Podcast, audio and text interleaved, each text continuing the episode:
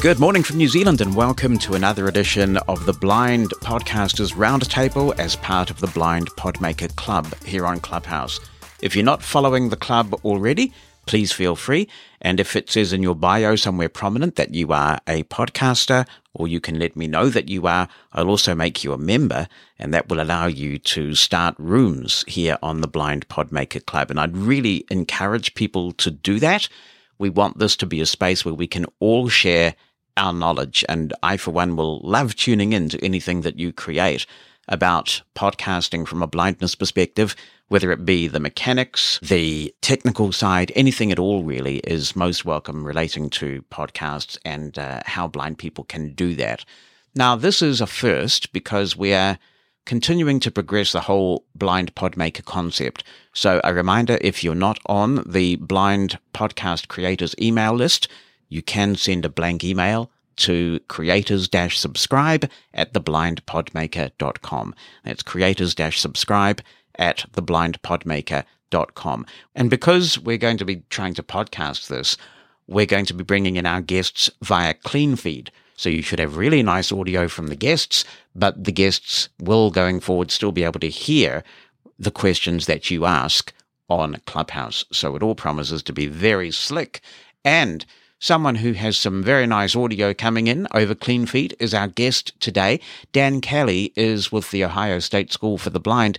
They're doing some really innovative things with audio and podcasting and their young people. And I know, having been to some of these events and lighthouses and venues around the United States and indeed the UK, actually, some of them have amazing studio and audio facilities. So, Dan, it's great to have you here. I appreciate you doing this. Well, thank you, Jonathan. First, I'll just say thank you for this opportunity to talk about what we're doing at the School for the Blind with audio and podcasting and music production and things like that. And anytime I get an opportunity to talk to people about what our kids are doing, I could probably talk all day. So really, really glad to be here. Thank you so much.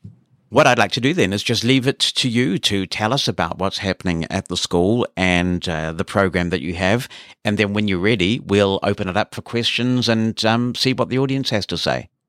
Sure, that sounds great. I've always been fascinated. I'm going to give you a little history and background a little bit first to kind of tell you how what we have now came into being. I've been messing around with audio probably since I can remember, back when we were cobbling radios together to make a radio station and, patching different cassette decks and so on and so forth together. So it's kind of been an interest for me. And when I got to the School for the Blind, there's, a lot of the students were interested in making audio or messing around with amplifiers and instruments and things like that.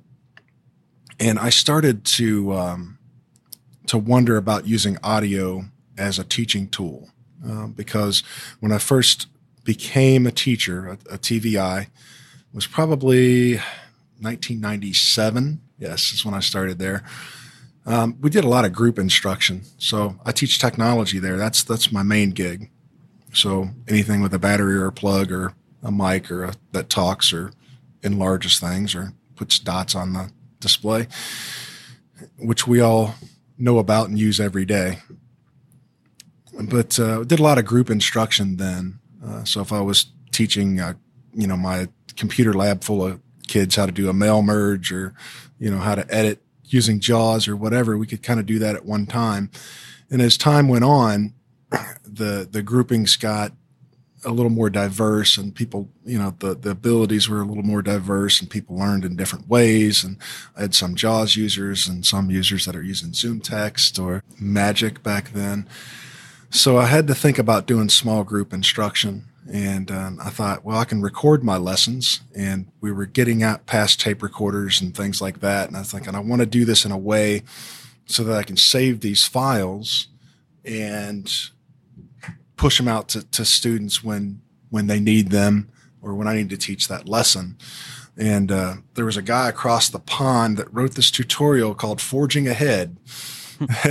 that I got, and it was Jonathan Mosen, wrote the Forging Ahead tutorial for SoundForge, and so I got my hands on SoundForge and then listened to that tutorial, and it was off and running. And of course, there was a lot of shows on ACB radio back then about recording audio and saving it and exporting it out to MP3 and so on and so forth. So that's kind of where it started for me. Saving these files, and it could have been anything. How do you do things on your note taker? How do you, how are you doing things on the computer? How do we, make material that you get? Because I got to think about my juniors and seniors, when they're getting material from the mainstream, how are they going to make that material accessible for them? Either doing it themselves, or how do they advocate to talk to somebody about what they needed? If they get a PDF that's just an image, how we're going to convert that into something that's usable. So made a lot of informational audio files like that. In 2017, the vocational department at the school decided to start doing a podcast. So this was not my creation by any means. I inherited it about 6 months later, because she took another position with another district and says, I really want to keep this podcast going. And I was thinking, this would be a great way to have like an audio newsletter about what's going on around the school, right? And it will keep everybody connected. We can have our alumni people come back every month and talk a little bit, having a little alumni focus part.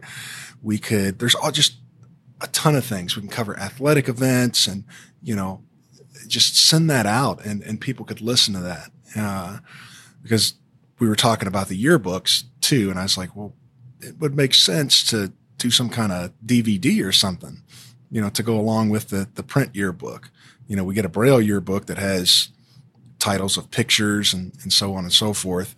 And has matched up with the print page numbers and all that. But I'm thinking, why not bring some real live atmosphere and really capture the memories of what's going on. So the podcast evolved from one class that would put out one topic every month, and they would stick to that topic. They're working on conversation skills, social skills, talking about things that they're doing in the workplace or down in the vocational department, into this whole school encompassing thing. And when I started doing this added another dimension on it for me, in terms of how I teach kids how to use the computer, because I had another amazing light bulb go off in my brain about when you're teaching audio, these are transferable skills, because the same things that I was doing in SoundForge and later on with Studio Recorder, which is another excellent program. It has a very simple interface and it just works. But all these things that I'm doing in here with audio are the things that I've been teaching kids how to do in Microsoft Word, cut, copy, paste, insert, delete, editing for spelling and grammatical errors. And then with the sound, the audio files, you're doing the same thing, except you're working with audio. And what's more fun to work with? Audio will win that hands down. And I thought, this is great. We'll get them on Studio Recorder. I got enough copies of Studio Recorder to go around my lab, and started making audio production a part of my technology classes, and I noticed a huge jump with what kids were able to do in other applications like Microsoft Word as a result of them working with the audio stuff and doing all the editing in there, because they had a lot more fun. Then I had another light bulb go off in my head, and that was, how can we use audio to enhance creative writing, right? Because you can write your story, and then you can then record it, and then you have to go back and edit, because when you read, sometimes you'll flub a word here or there, or you'll stick an in there, or you're like, lose your place or whatever, and you get a big long pause. So you can go back and take those things out. So we edited those scripts like that, and then I said, well, now you can mix in, some audio, get yourself a soundscape to back up your story. So that has become a part of the podcast. One of the milestones of it is generally around major holidays here, like, Christmas or Thanksgiving or Halloween. Halloween's a major holiday, right? Just get a bunch of candy. But this year at Halloween, we just finished reading Beowulf with the seniors in English class.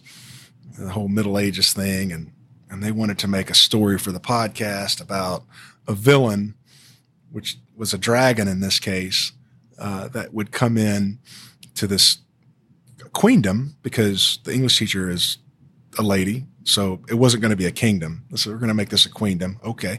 So the dragon would come into the queendom and take all the candy away from the kids. You know, they're out trick or treating. The dragon swoops in, give me your candy, taking it to my lair. And so there were two knights that were called in to help the queen get rid of the dragon. And one knight was, you know, kind of bad cop. The other one was good cop. So one wanted to fight and one wanted to, you know, talk wisdom and, you know, find an agreement. So the story had a happy ending, but, you know, so that was a project where we wrote the script, and we did this virtually too. This is probably one of my prouder moments of what my kids have done, because this whole process was done virtually. Everyone had to record their parts at home. So we had the whole script written, and then we extrapolated everybody's lines from the master script, sent them their lines, and they just read their part, and then they sent back the files. One of my students had Studio Recorder on her machine at home, and we were using Dropbox. So, you know, we're sharing the stuff there in Dropbox, and she's able to take all those individual parts and paste them together in the master voice file. And then we were able to go in and add music, you know, royalty-free music or music that we made, and sound effects that, you know, we've gone out and bought or found that aren't copyrighted, and put that in. And it just adds a whole new dimension to that whole writing process, because when you're putting together the story, you're also thinking about, man, what else can I do to make it come alive? What, the extra dimension of putting in the sounds in the background. So that has been working out wonderfully. Now, the way that we're putting all this together is sort of like how Jonathan does with his podcast. You know, if you want to make a contribution, you record it and you email it, or, you know, you put it in this Dropbox. So we get recordings that are coming in from iPhones and iPads. We have some small digital recorders. The Ultranex V12 Pro is one that we're using, and I got an Olympus one as well that we're using. I've had some things come in from Victor Streams and Bookport Pluses, and when you start getting into smaller microphones and sampling rates and things like that, the audio gets a little AM quality sounding, so it's harder to use that stuff. But we bring everything into our podcast folder for the month, and anything that's not a WAV file goes in the M4A file, and I use GoldWave to convert those files back to WAV. And Studio Recorder right now is the main editing tool that we're using. In my classroom, I have got a 16-channel Behringer mixer that I connect to the computer via USB, and I have 4 mics set up, and people can, it's a big long table. This was like my dream table. It's probably about 12 feet long. It goes down the center of the room. And so when we came back from the pandemic, you know, I found this big plexiglass contraption sitting on this table that divided this thing into 8 booths, you know, where you're surrounded. We have plexiglass in front of you and on either side to kind of help reduce the transmission of if anybody had the virus. So I don't know if it actually works or not, but so anyway, we were able to set up, you know, 4 of those compartments with a microphone, and you know, we could do our live interviews there in the studio, and then, you know, we had our field recordings that are in the folder. So we do that with the podcast class, and anybody who's in 7th through 12th grade can get in that podcast class if they have room in their schedule, which a lot of times, you know, academics, they just get in the way, or electives that they have to take, you know, but mainly older kids are in that class. And I wanted to get younger kids involved as well. So I started an after-school podcast club. And So anybody pretty much can get in there. It doesn't matter what grade you're in. And when we were in person, you know, I would have probably 10 to 12 kids coming in, and we would spend time, which is what I do with the class and the club, is getting the basics down, learning fundamentals, you know, where things are in the menus, how to use the menus in Studio Recorder, how to choose your input and output devices and what that means. And then once we establish that, to start making some recordings. And I got a music background as well. I have a music education undergrad degree. So I'm a sound before symbol kind of a person, meaning that when I taught music, we're going to work on playing the instrument and getting the sound out of the instrument and playing before we start reading the music, you know, because the music is like a guide, you know. So we make simple recordings at first. And, you know, depending on the kids I'm working with and where they're at, it may be something as simple as, I want you to record yourself counting to 10. And, you know, count slowly, count to 10, and then we're going to go back and we're going to take out the odd numbers, or we're going to take out the even numbers, right? So there's some real basic editing like that. And that builds into, okay, I want you to move whatever's at the you know, let's say you forgot to make an intro, you forgot to introduce your guest. It'd be horrible, right? So at the end of the file, you know, we're going to welcome so-and-so to this thing. So we're going to cut that from the beginning or from the end, and we're going to paste it back at the beginning. So it's a building process that I go through with the kids, and we eventually get into, you know, mixing the audio and normalizing it, getting the volume, which is probably seems to be very difficult for a lot of the kids is you know, getting all the levels right. You know, you really got to have a good ear for that. And there's a lot of tools out there now we can use, and I'm excited to try Auphonic as soon as I make some time to do that. So we go through those editing steps, and we go through the organizational structure about, you know, where things are saved. And probably the most important thing for me is to use audio to reinforce literacy. You know, you can be like a YouTuber podcast, of course, and just do it off of the cuff and say whatever you're going to say, and you can go back and edit that out later. But it's really helpful that if you're doing an interview or covering an event, is to have some things written down and to have a framework about how you want it to go, right? And I convey this to my kids all the time, is that, you know, you really want to guide this interview process, even though if you're interviewing the principal, you know, the principal is in your house, and, you know, you kind of want to guide the direction that conversation is going to go. So having some notes and having some questions written out, and then being an active listener and to ask good follow-up questions is important. And I'll tell you, I had this kid who was working on a project for me a couple of years ago, and I'd hear him talk, and then there'd be like this pause of maybe 20 seconds, and then he'd say his next line. Then I'd hear this pause again, and I'm going, what is he doing? I don't understand what. And so I said, what are you doing? He goes, I'm letting JAWS play it. And then I'm just saying what JAWS is saying. And then I listen to the next thing. I pause it. I listen to the next thing. I'm like, I don't want you doing that. You know, you're perfectly capable of reading Braille with a capital B. So, you know, let's get the note taker going, or the Braille display going, whatever it was, and use those Braille skills, right? So it's very important that the technology that we are using is that we maintain that literacy piece of things. So, you know, I'm very strict with especially my newer kids about having things written down. And of course I do have some totally blind students that are not Braille readers, you know, multiple disabilities, things like that. And they don't use Braille. They are auditory learners. In those cases, I'll say, okay, that's great.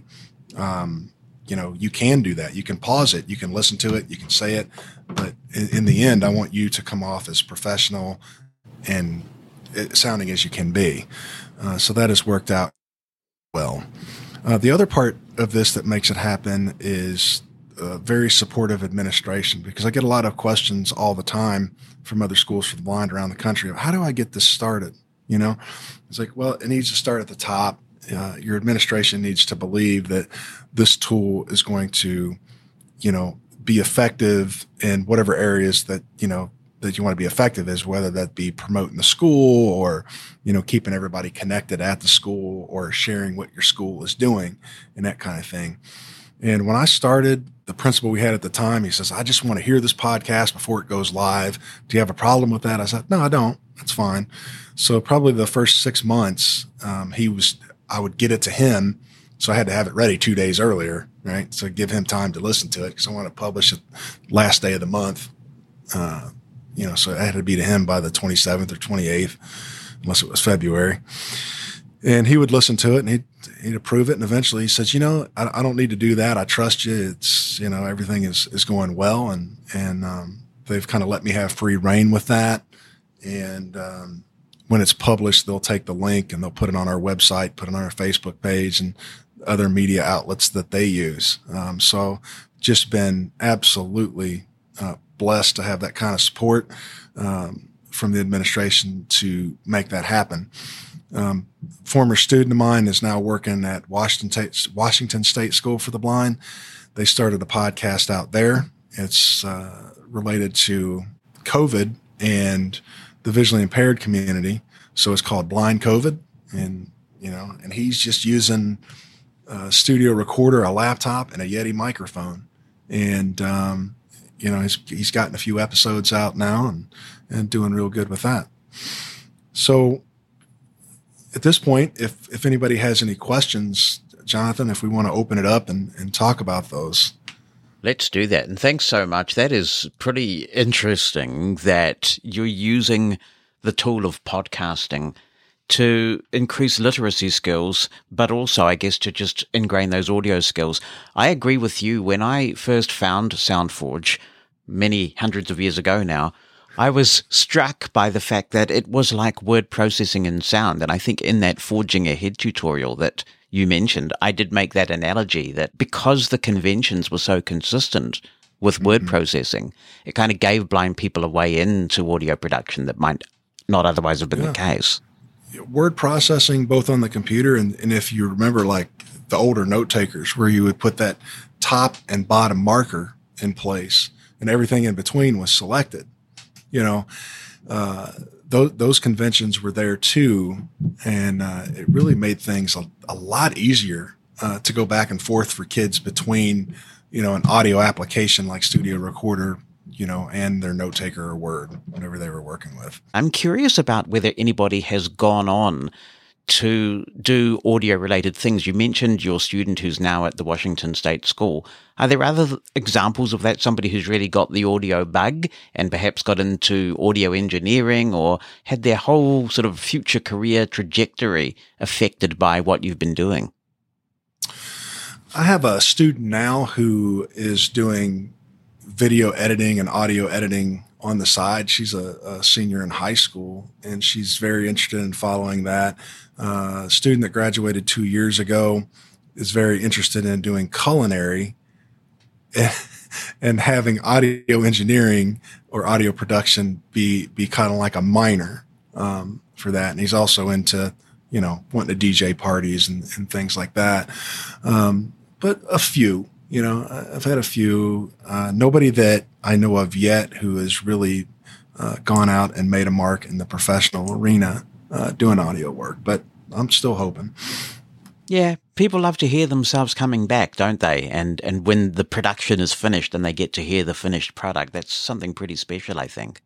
I think so. Yeah. I agree with you. It is a photo of Robin Christopherson, which sort of reminds me of that old Goon Show sketch that Robin will probably be familiar about, you know, here's a photo of a £5 note or something. So welcome, Robin. You are the big test, because this will ascertain whether my mix minus is working and Dan can hear you. So go ahead.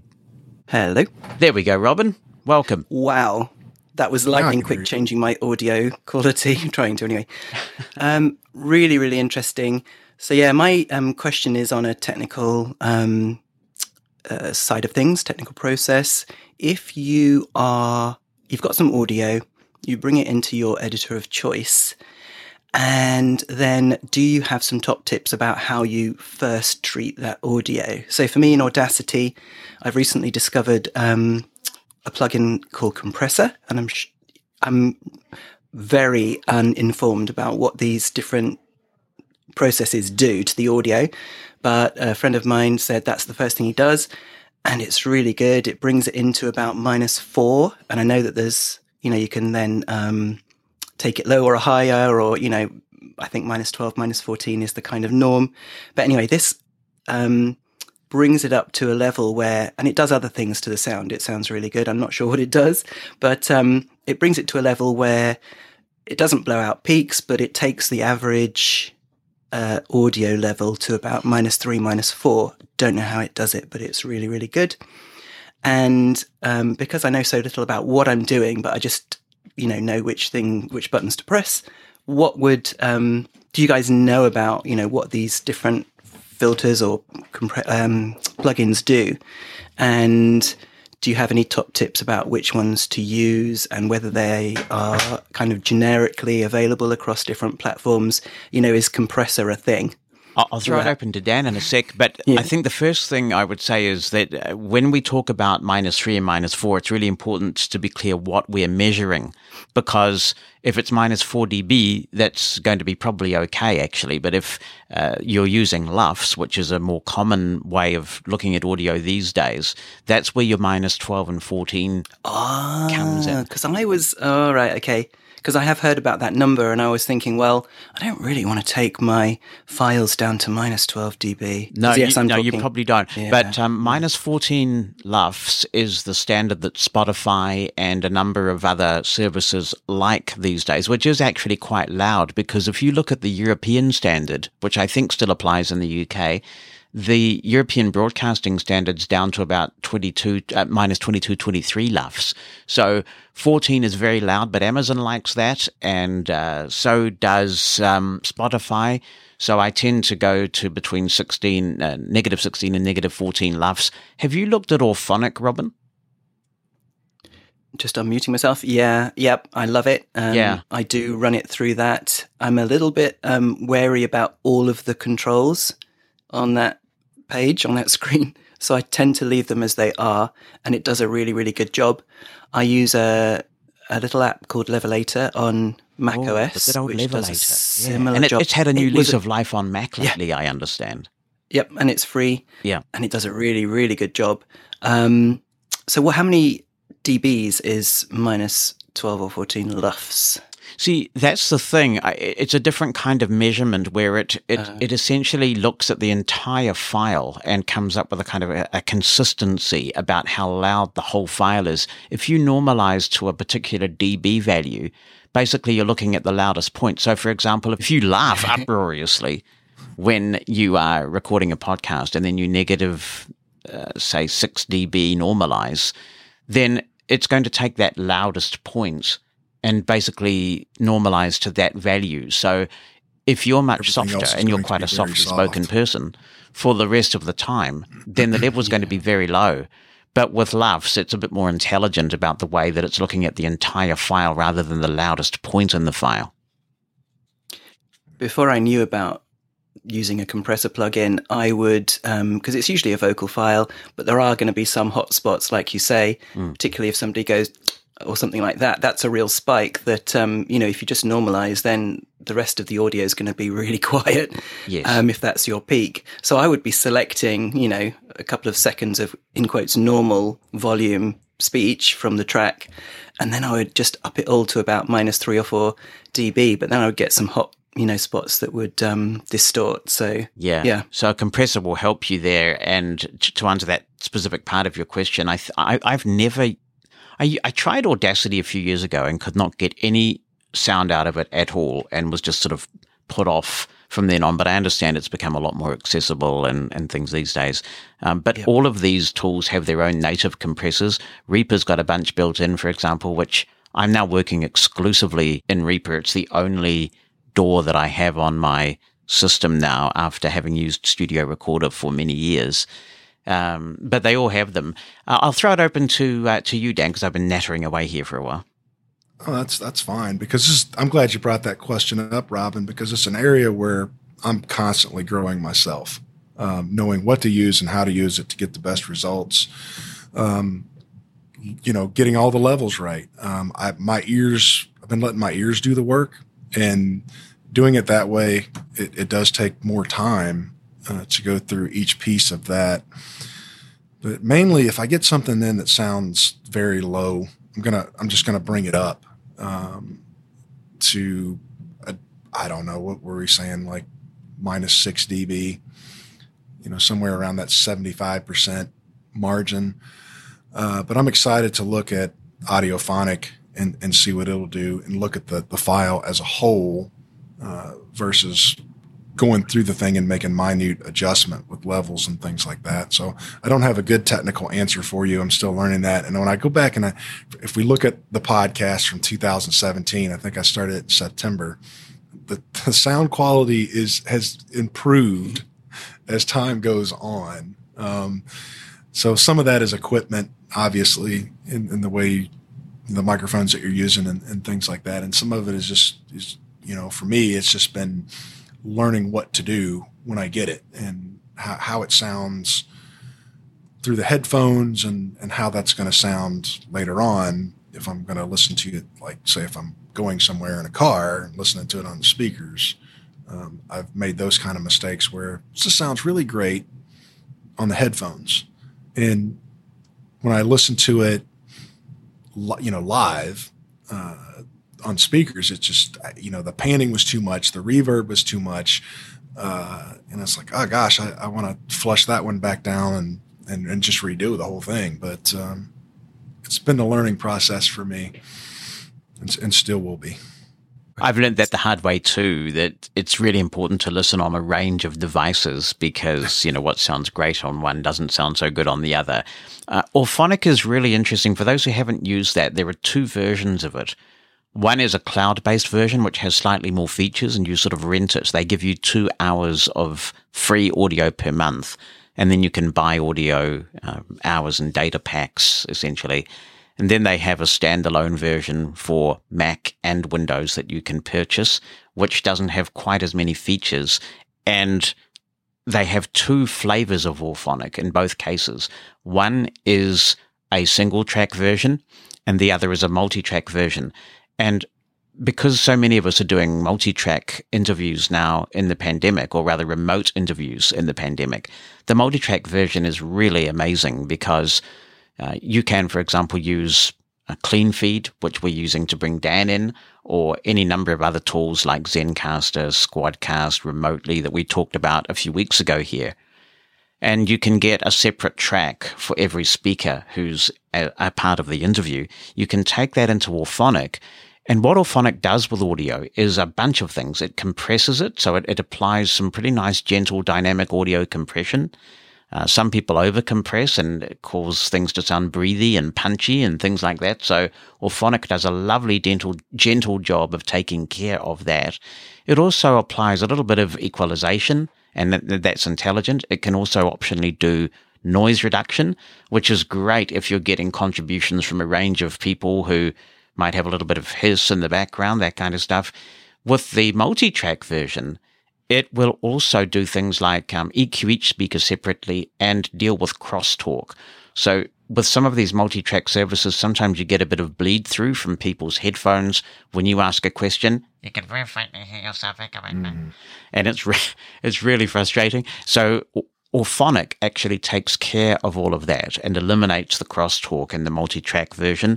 It is a slick tool, and it can allow you to do, in a very short time, just by running it through Auphonic, a lot of things that might take a podcast engineer quite a long time to do, and there are purists who say you can't beat doing it the hard way, and that is probably true. But if you're in a hurry, you're a bit daunted by all the options, then the AI of Auphonic is pretty slick, actually. And I would add to that the presets, if you don't change anything, if you just upload your file and set it going, this is on the online version, then for the purposes of speech and, in my case, people kindly demoing A Lady skills, soup drinker skills. It does a really, really good job. I listen every day to your podcast, Robin, waiting for you to say soup drinker. Waiting. I'm hugely gratified. Now, this could be a completely erroneous assumption, but whenever I hear another podcast or some, chat in a clubhouse room, for example, and somebody says A Lady, I'm thinking, was that from, my podcast? Because that's how I refer to her. So, yeah, and I'm absolutely certain about the soup drinker when I hear it, and I do hear it. Yeah, sometimes. Of course. I know. Yeah, exactly.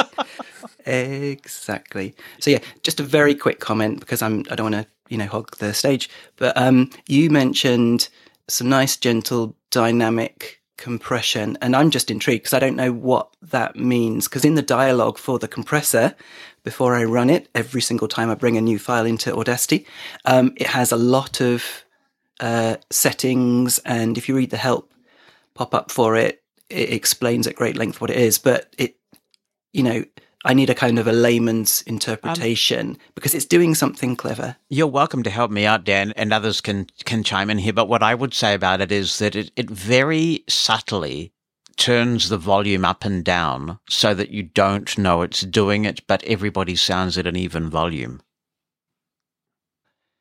Yeah, because it talks about attack and decay and stuff and dB levels and things, but it's not a levelator, which is where I'm getting a bit confused, I guess. It's not a leveler. I mean, if you set your compression and your limiting correctly, you could get the same effect as levelator. Right. With the right...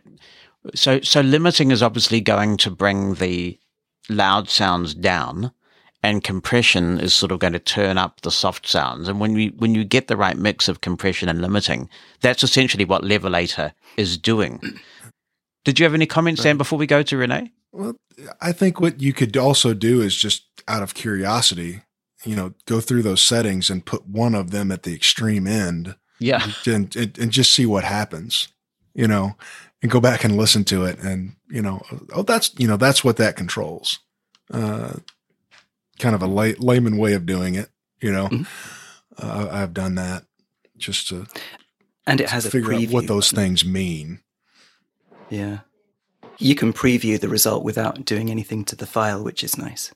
Yes, and even if you apply it to the file, there's always the undo command, isn't there? Yeah. Oh, yeah. Yeah. Absolutely. You can't break it. Thank you so much, Brilliant. Robin. Really appreciate that. Yeah. Great question. Happy summertime. The clocks have gone forward there. Let's talk to Renee now. Hello, Renee. Hi, Jonathan. It's Renee here from Denmark. Nice to have you here. Okay, thank you. I'm about to start a new podcast for sighted people about how it is to be blind. And I have, just a week ago, I had 11 Danish blind people on a course about Reaper. And then we talked about if you have some tracks with noise on it, and some other tracks with clean sound music or something, then it could be an idea to not make noise reduction on the music tracks, the clean tracks, and only on the tracks with noise. What do you think about this theoretic thing? Oh, for sure. I can't think of a reason why you would apply noise reduction to music tracks. So what you want to do with noise reduction is eliminate hiss. So for example, I use iZotope RX. I splurged out on the advanced one a while ago, and there's just a wee bit of hiss coming from Dan's audio. So when we do this in post-production and we do the podcast, I will just run a gentle pass of iZotope RX on that track. And that's one of the beauties of working in a multi-track environment like Reaper and similar. Amadeus on the Mac, Logic Pro is also multi-track. You can take an individual track and just apply the effects that you want on that track. So, no, I personally can't think of a reason why you would put noise reduction on a music track. Oh, then we say the same thing. Yes. Because what I asked for, it was if you use Auphonic to make the noise reduction. Then you can select not to do it with the music tracks. That's right. With the multi-track version of Auphonic, you can. So you can open up each track and you can decide which effects you apply. So if I was doing a multi-track processing in Auphonic, the way I structure my podcast is I have sweepers and jingles and things on one track, and I just tell Auphonic not to do any noise reduction on that track. Thank you, Jonathan. We do it the same way. Yay. Consensus. And I was with on your podcast course some years ago. Right. It was very nice. Well, thank you. I remember that. Yeah, and I'm glad you got some use out of it. What was the one you mentioned, the iZotope? Oh, yeah. That one is the sort of industry standard for – I mean, that thing has everything in it.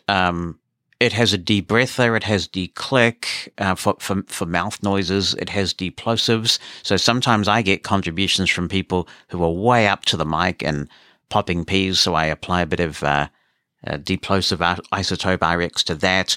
It also has this really cool thing called a spectral, this is in the advanced version, a spectral noise repair. So sometimes I do an interview with someone who is in a slightly echoey room, and they might be using something like AirPods or something like that.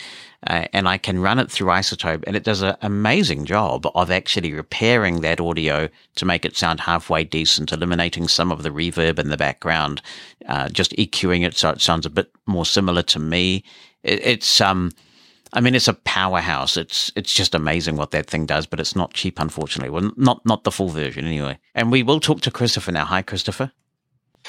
Yes. Hey there, and good to have you on my podcast. Actually, it is out now. I didn't tweet about it yet, and I haven't been very good about tweeting lately because we've switched to my website feed exclusively, and we're using Libsyn only for audio file hosting at this point. So I'm like, all right, you know, as I've said before. But yes, in talking about it, I have actually. I'll actually tell you how I did yours.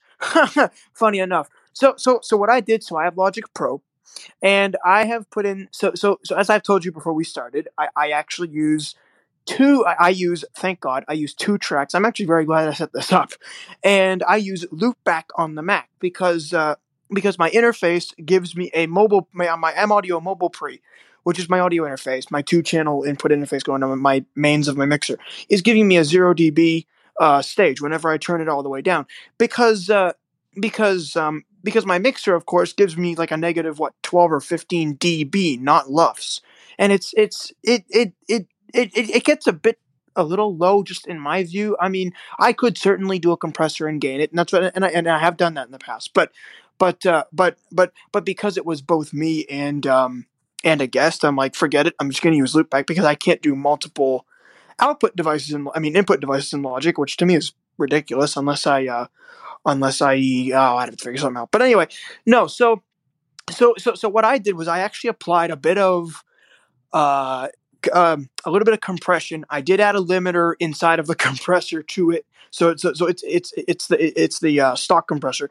And then I used a little bit of expansion to take out all that. And then I did actually to take out the other, like the hiss and the quiet noises, because it just, it, and actually I think, or was it a noise gate? I forget what I did, but I think I used either a noise gate and a reduction of like, I don't know, negative 20 or 30 or so. So you could still hear a little bit of the noise, but not much at all.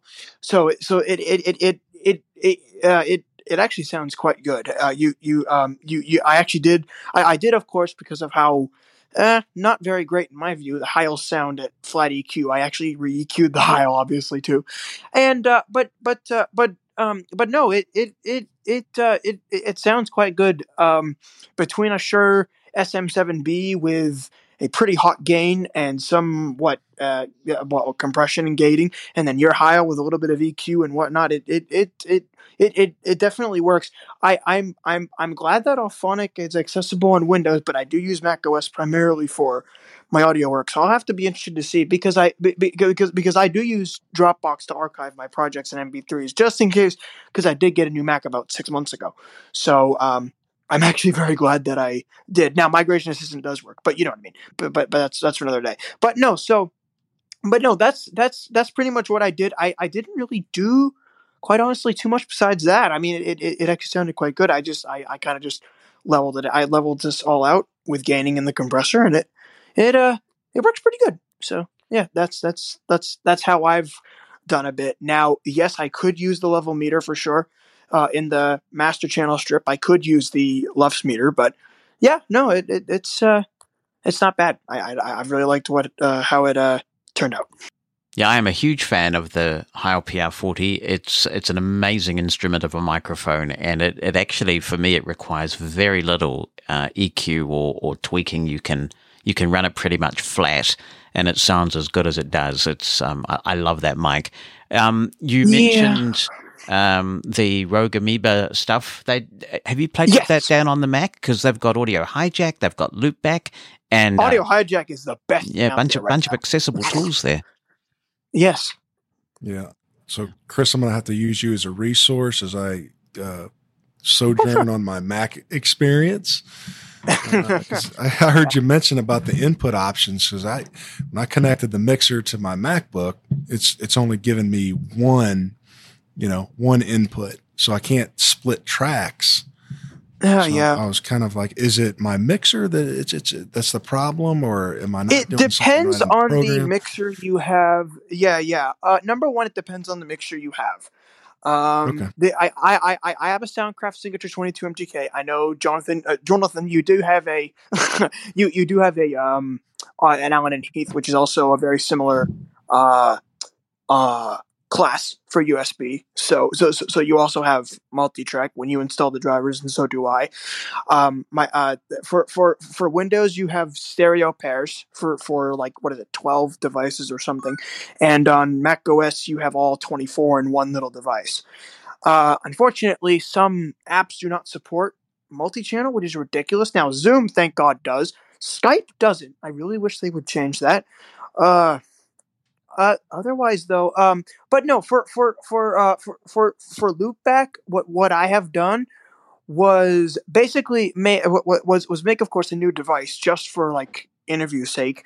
So for my output channels, I have basically my interface, which is my 2-track equivalent of my kind of multi-track, basically inputs 23, 24 on my 22 MTK mixer. Gotcha. Because of the louder gain structure, I have that on my first 2 channels.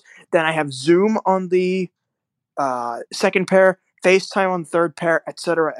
So I can level the apps all out. I will have to definitely figure out with other tools how I'm going to level out guests on the same spectrum, but on the same app. But no, I do like Loopback a whole lot. I would like to see multi-input devices with Logic, but because I would like to try to see if I can get just my mic channel and then have Zoom coming up. Now, I actually have done it. I actually have done it that way. I have routed my masters in audio MIDI setup to 3/4, because I have 1/2 for my mics, right? So and then I enable my USB returns. So that's actually for 3/4. So that's actually another way of basically routing. Now I do have to use sort of a stereo and then just mono it out with like a direction mixer or something in Logic, some imaging. But no, it's quite good because you can do it either way. I'm not sure what mixer do you have, because I'm not sure if that will support multi-track as a whole.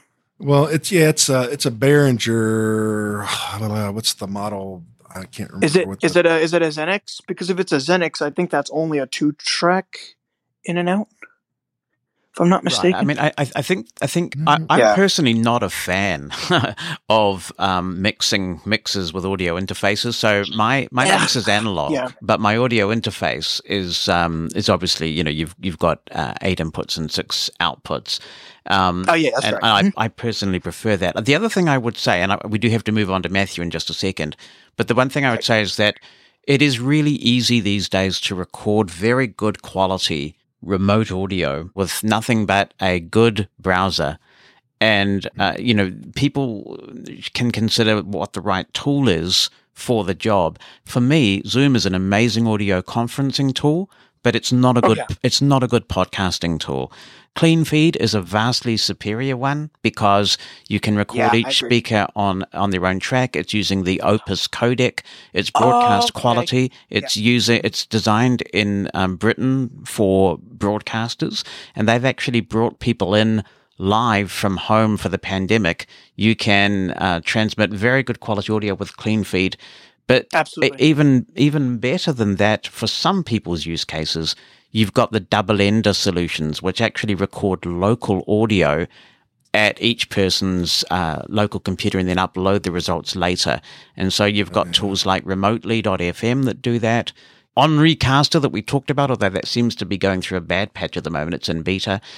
So there are quite a few of them that record local audio, which is obviously very, very good. But so I think Zoom for me for recording podcasts would be way down the list of suitable options these days. Yeah, that's true.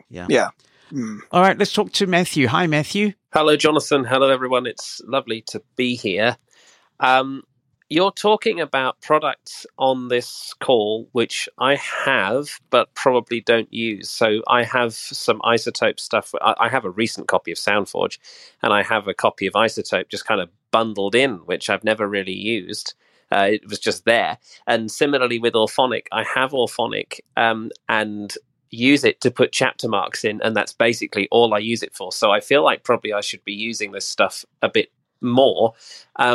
And I was wondering, I mean, I've got lots of questions, and the answer to most of them is probably going to be have a play and see what works. But I was wondering what order you do things in, because I imagine, I mean, I've got loads of Auphonic credits, but if I'm running every track through Auphonic separately, then that's going to eat credits up quickly. So I'm just wondering, do we do Auphonic last, or is there a precedent for doing Auphonic first and then tidying up the output in a multi-track? Well, the nice thing is that if you use Auphonic multi-track, then no matter how many tracks you feed it, you're only charged for how long the actual production is. So even if you send it 5 tracks for an hour-long file, you're not charged 5 hours. You're only charged for 1 hour.